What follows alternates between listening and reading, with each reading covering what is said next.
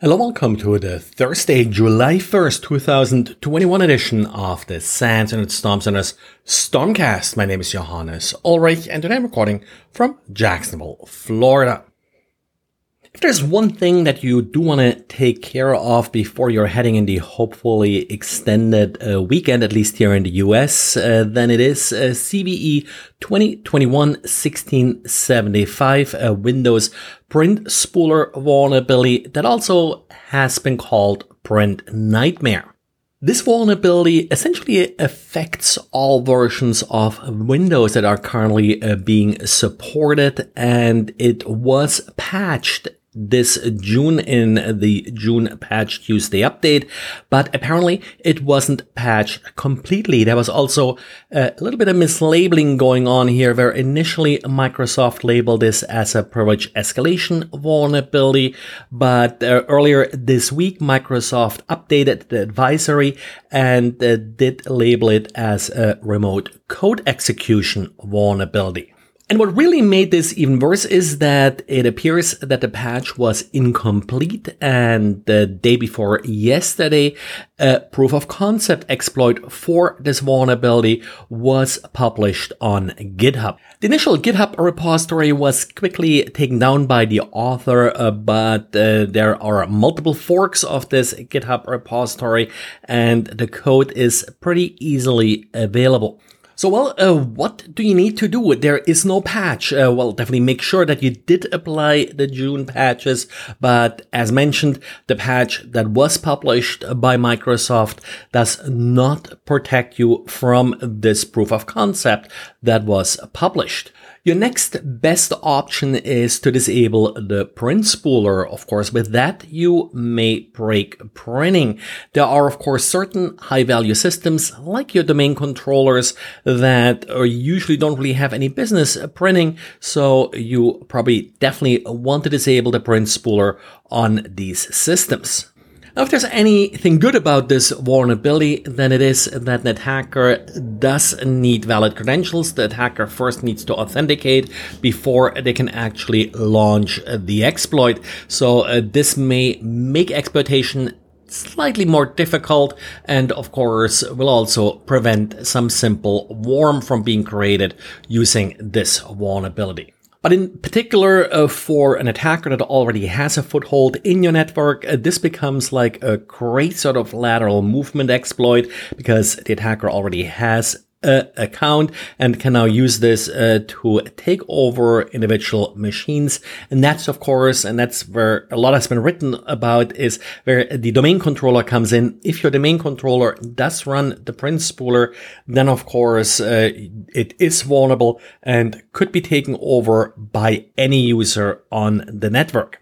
On your perimeter, of course, standard firewall rules should protect you, and that's something that you hopefully already have in place, but for sort of this lateral movement type of attack, this could become a big issue, and something similar to what we have seen with BlueKeep and vulnerabilities like that. Given the high profile of this vulnerability, also watch out for updated guidance from Microsoft, maybe even a patch. I kind of doubt that they'll come up with an improved patch before the weekend, but you never know. Definitely be ready for that and be ready to apply that patch as it becomes available. More likely, I think this updated patch will be rolled into the July patch Tuesday. But like I said, you never know, so be ready for it. We will keep this diary that I posted earlier today up to date over the weekend in case there are any sort of late-breaking developments like more guidance from Microsoft or any new patches or any new exploit activity. And same note, if you see anything out there that you think we should cover, please let us know. And talking about Windows patches, at the end of the month, of course, we sometimes get functional patches from Microsoft.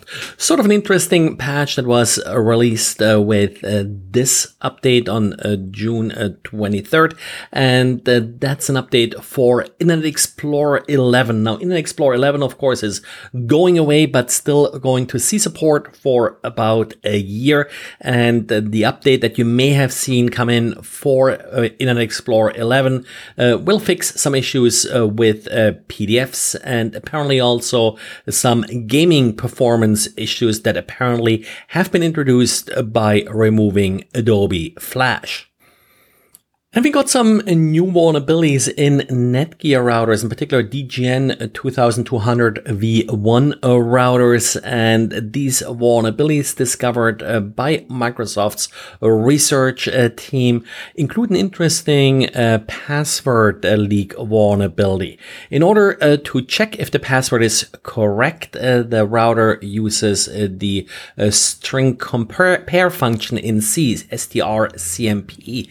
And while this is sort of a logic function to use for something like this, the problem is that the time at which the error is being returned does depend on how many characters matched.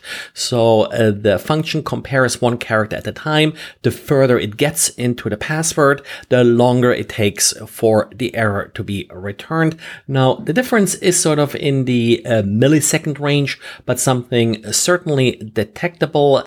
And Microsoft's blog has some sample measurements showing how this can be used to then decode the password. And well, that's it for today. And as I announced yesterday, I'm not planning a podcast for Friday or Monday due to the July 4th weekend. Now, if anything interesting sort of happens with the printer spool vulnerability, I may do a quick podcast for Friday, but so far I'm not really planning on it. Again, watch the diary for any updates that we may find. That's it, and thanks for listening, and talk to you again on Tuesday. Bye.